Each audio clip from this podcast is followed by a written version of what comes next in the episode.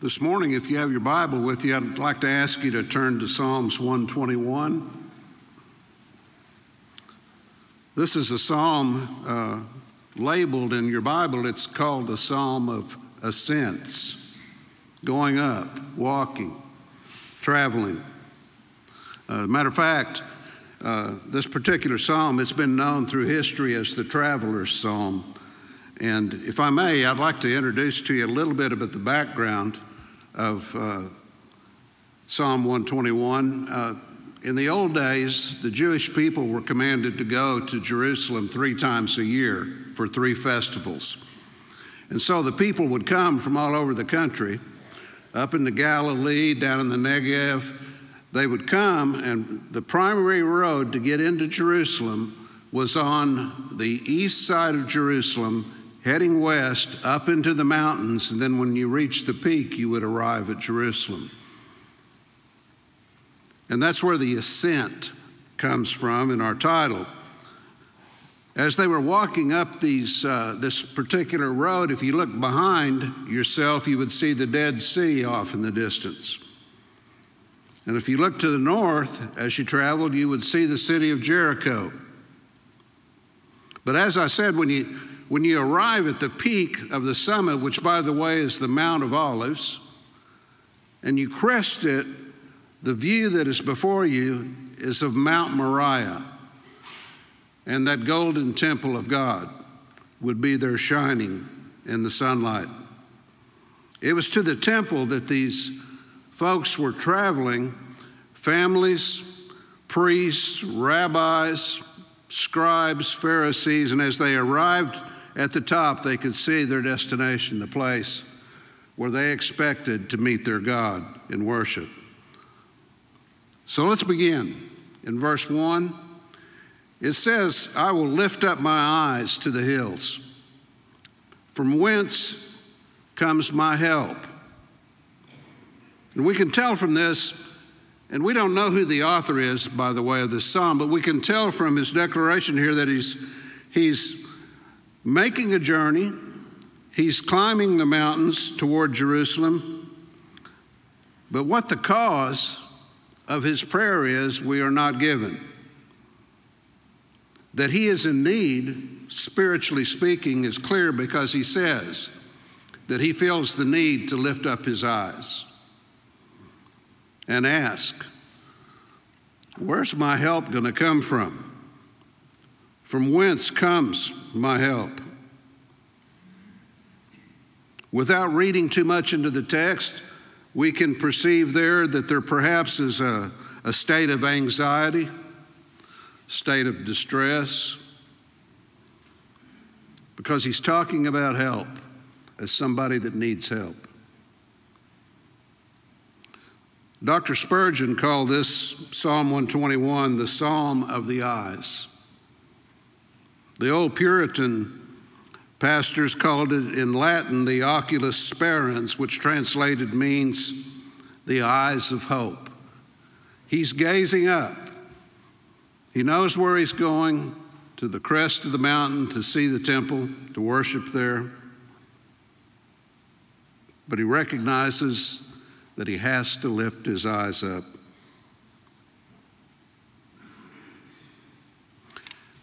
He's teaching us that the child of God needs help, that the child of God is not a self contained being, sufficient unto itself, that the child of God lives in expectation of a hope coming from the Lord. Lifting up your eyes would you agree with me that he's making a statement that I, I need to make a decision to lift up my eyes unto the hills? And then he asks, Where does my help come from? Some people have mistakenly read this psalm right here in this first verse as him saying, I will lift up my eyes unto the hills from whence cometh my help as if the hills themselves are the source of his help. And I don't know what translation you have before you this morning, but would you look and see is there a question mark after help? There should be. Because this man is asking a question from whence comes my help?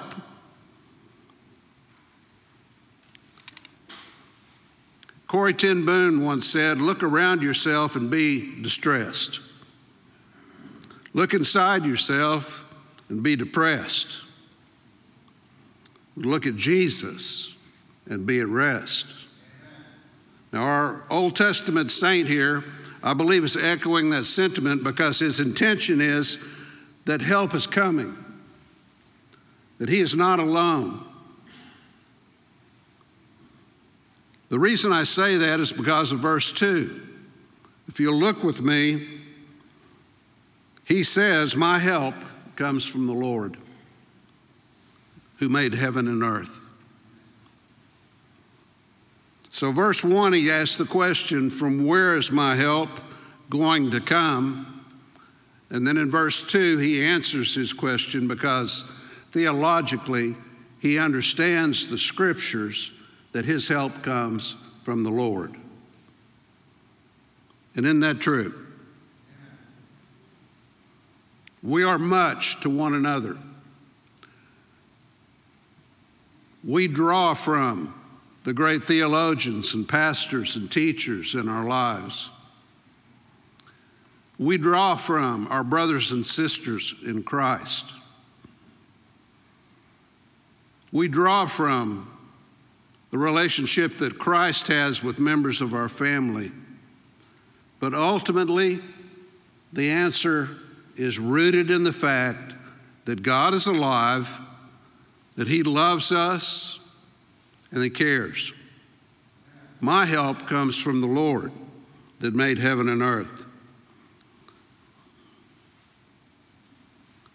Can you picture in your mind's eye this soul walking up this rocky road. He's looking up to the crest of the mountains as he's ascending the pathway, and perhaps he's at the point where at the top now he can see Mount Olives, the end of his destination. But you can you can discern when you look at this text that he's looking beyond that. He's looking higher than the hills. Those hills might be an inspiration. Those hills might remind him that the Lord made those hills, that he made the heaven and the earth, as he says in verse 2. But ultimately, the truth is, this person has found and appropriated to himself that my help, my help's going to come from the Lord, the Lord Himself. To say that statement that he has in verse 2 my help comes from the Lord. Number one, it's, it's, it's as if he's got a mindset, he's got an understanding, he has a consciousness that help can only come from God. And number two, not only that, he believes that that God, his God, the Lord, cares and is willing to offer that help to him. And that's where we find ourselves, each of us. That he made the heaven and earth is important in this text because it tells us who he is. We serve the Lord who created the heavens and the earth, space and time, our universe, if you will. We serve the Lord. And so I can see as I, as I meditate upon this that, that he's, he's looking at some beautiful hills. He's going to climb them. When he gets to the top, he's going to see a beautiful temple over there on the Temple Mount. But his intent of his heart is not the hills and not the temple per se, but being to the place where he can look beyond the hills, the temple, and look to the maker of all of it, the maker of the hills. He's looking beyond the universe. Verse 3 says about the Lord that he will not allow your foot to be moved. and he who keeps you will not slumber. So we've got, we've got some descriptions here from an old saint revealing to us through the inspired Word of God who our God is. He's telling us some things about Him that we need to always understand. He won't allow us to stumble or fall, and He'll never sleep. You know, this uh, image of the song Psalm of Ascents to me is especially meaningful. I was fortunate a few years ago to be able to go to the land of Israel.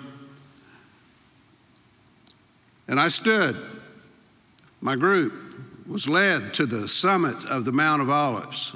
We made it up there. We were driven up there, we didn't walk. And then they asked us to walk down the same little pathway down from the Mount of Olives that Jesus rode on the donkey in his triumphal procession. It was one of those moments when I kept asking my guide, I said, Am I standing where he stood? Uh, is this where he was? You know, you always want to know when you're over there if you're close to where the Lord was. Well, it turns out that road down from the Mount of Olives to the Garden of Gethsemane is incredibly steep. I mean, I was having to hold on to bushes and trees, branches, and grabbing people because my feet were about to go out from under me. It was, it was, it was treacherous to walk down that. How that donkey got down there with the Lord, I don't know. I, I have questions, but, but, but he did. But the Lord will not allow your foot to stumble, to slip, he says here. The positive truth of that is this if the Lord will not allow us to fall, that means that He'll allow us to stand. To stand. The Lord is involved in our well being, in our walk through this life. One of the brothers of Jesus, Jude, wrote an interesting verse, verse 24. Allow me. It says, Now to him who is able to keep you from stumbling and to make you stand in the presence of his glory, blameless with great joy. I love that verse. It echoes Psalms 121 that the Lord will not allow us to slip that if we lift up our eyes and look to Him, we will endure, we will overcome, we will walk. Verse 4 says, He who keeps Israel shall neither slumber nor sleep. That's interesting, isn't it? Created people like us, we've got to have our sleep. Got to have it. Lost it last night. But isn't it interesting? Have you ever dwelt upon the thought that he never sleeps or slumbers? He doesn't need it. Perfect being, omnipotent, omniscient, omnipresent, not subject to the frailties that we experience as human beings. And he neither, neither slumbers nor sleeps. Will you notice in verse 4 something it says that he keeps Israel, he keeps them. One of the most interesting things about world history is this that the Lord has kept Israel as a distinct people group and nation for over 4,000 years. You don't see Philistines today. You don't see Amorites, Hittites, Jebusites, but you see God's chosen people today. Their language has been preserved, Hebrew. And I attribute that, as do many others, to the preservation of the Lord God of his chosen people. He keeps Israel. And if he keeps them as his New Testament, New Covenant, born again, saved Christian members of his church, he can keep us. He will keep us. Alexander the Great, in his march across Persia,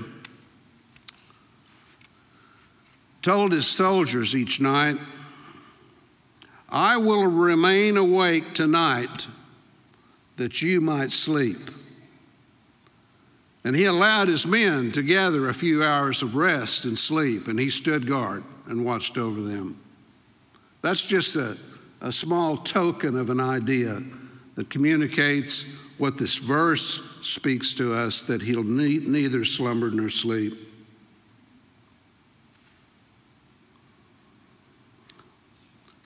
Linus Mundy wrote a book, and he said a friend told me that she helped out at kids' summer camp a few years ago. And after rounding up all the kids, getting them in the cabin, getting their PJs on, and tucking them in for the night, she said, Let's go to sleep and put our cares in God's hands. One of the boys spoke up and said, Yeah, He's up all night anyway. you know, there's one of them in every crowd, isn't there? Always. The, verse 5 The Lord's your keeper, and the Lord is your shade at your right hand. This is the second time, verses 4 and 5, that the Lord, our God, is described as our keeper. I, I think that's something that we need to treasure in our hearts and meditate upon when we think of Him. Think of him as our keeper and our shade at our right hand. Keeper. It means that, that he's our personal guardian, our preserver, our defender. It's him that is the reason for our safety. It's him that accounts for this church being here for over a hundred years.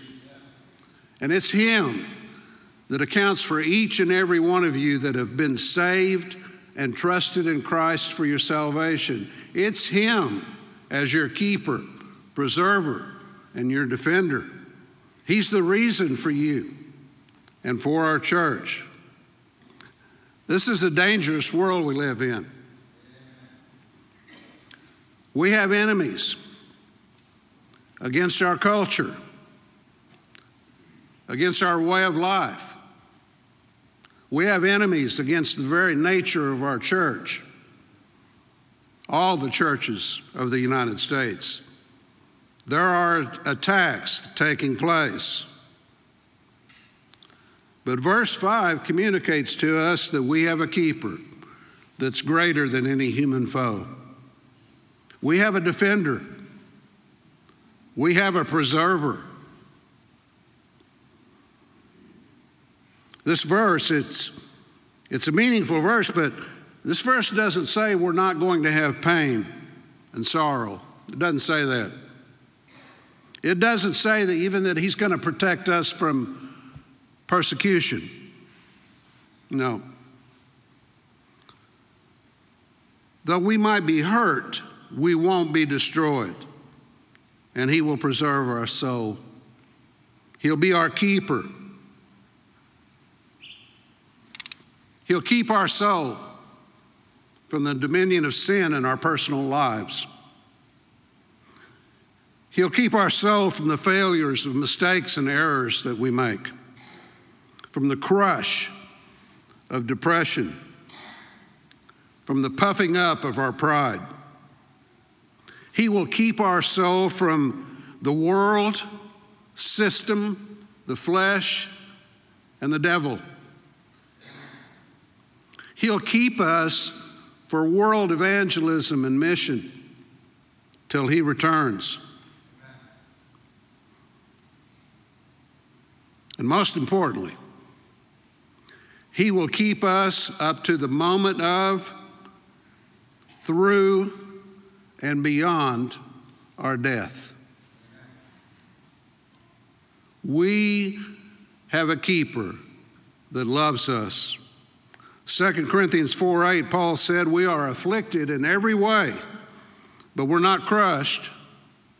We're perplexed, but we're not driven to despair. persecuted, but not forsaken, struck down, but not destroyed. He's our keeper. Verse 6 says, The sun will not strike you by day, nor the moon by night. Uh, meaningful if you've ever walked in Israel in the summertime. It's very close to Texas. It's not quite there, but it's close. God is our keeper, our preserver, our defender.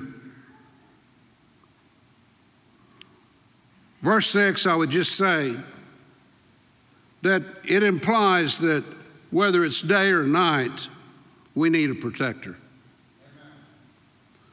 Whether we're awake or asleep, we need somebody to watch over us. The Lord will preserve you from all evil, and He'll preserve your soul.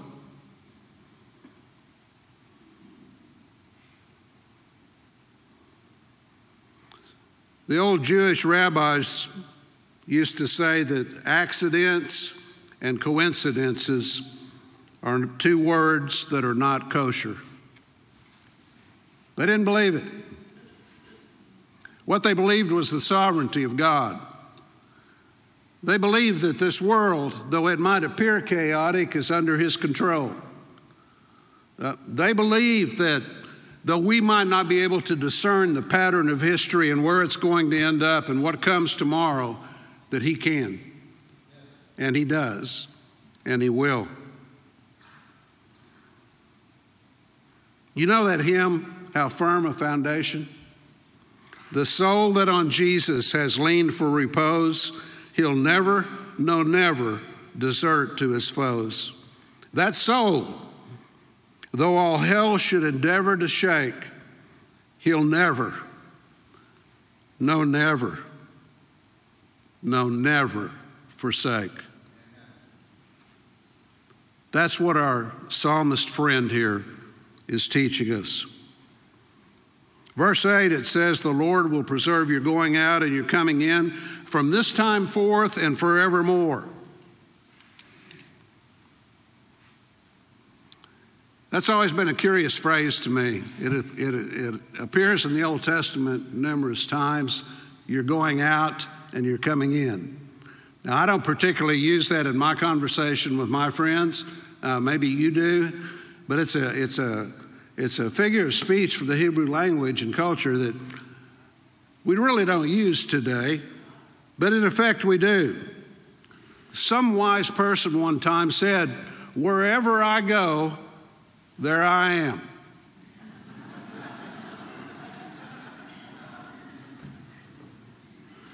As children of God, I want to say to you, we can beat that.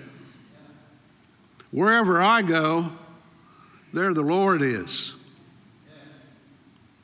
And this verse about coming and going is a figure of speech. It just means everything you do. It doesn't matter if you're coming or you're going or if you've been here a while. It means that God is sovereign, keeper, defender, and preserver of your life. And it's forever. It's forever. You know, as finite beings, we cannot conceive nor understand infinity and eternity. It's beyond our rational minds, but the scripture repeatedly presses this point that our lives, by the grace of God and His sovereign decision, will go on forever, for eternity. He teaches it in the Old Testament as well as the New Testament. Jesus, Jesus himself taught us that he'd be with us forever. Lo, I'm with you always, is what he said. John 14, 16. He said, I'll pray the Father, and he will give you another helper that he might abide with you forever. The Spirit of truth, whom the world cannot receive, because it neither sees him nor knows him, but you know him for he dwells with you and he will be in you. And that's where we are. Right here this morning, to trust in Christ, repent of our sins, and believe on him we are born again, and the Holy Spirit that he speaks of here indwells us permanently, forever. The Lord's protection, that's the point of this psalm. He's with us. He's going to care for us just like he did this psalmist walking up the hills in Jerusalem. He's going to care for the pilgrimage of our lives. He's going to care for us in eternity. God watches over his children. God watches over his church in every circumstance, in every happening, and he'll do so forever and ever. Heavenly Father, we pray this morning. We pray as your children. Lord, we pray as, as children that because of the, the teaching of your word, the Psalms 121, we see, Lord, that you're our keeper, that our lives are in your hands. And our church, it's in your hands, Lord. We humble ourselves before you this morning and we ask for mercy. We ask for provision, Lord, direction. Father, I pray for your, your spirit, the paraclete, to bring comfort and encouragement to each member of our body. Lord Jesus, we long to know you and explicitly know your will for each one of us and for our church. We give you all the glory. In Jesus' name, amen.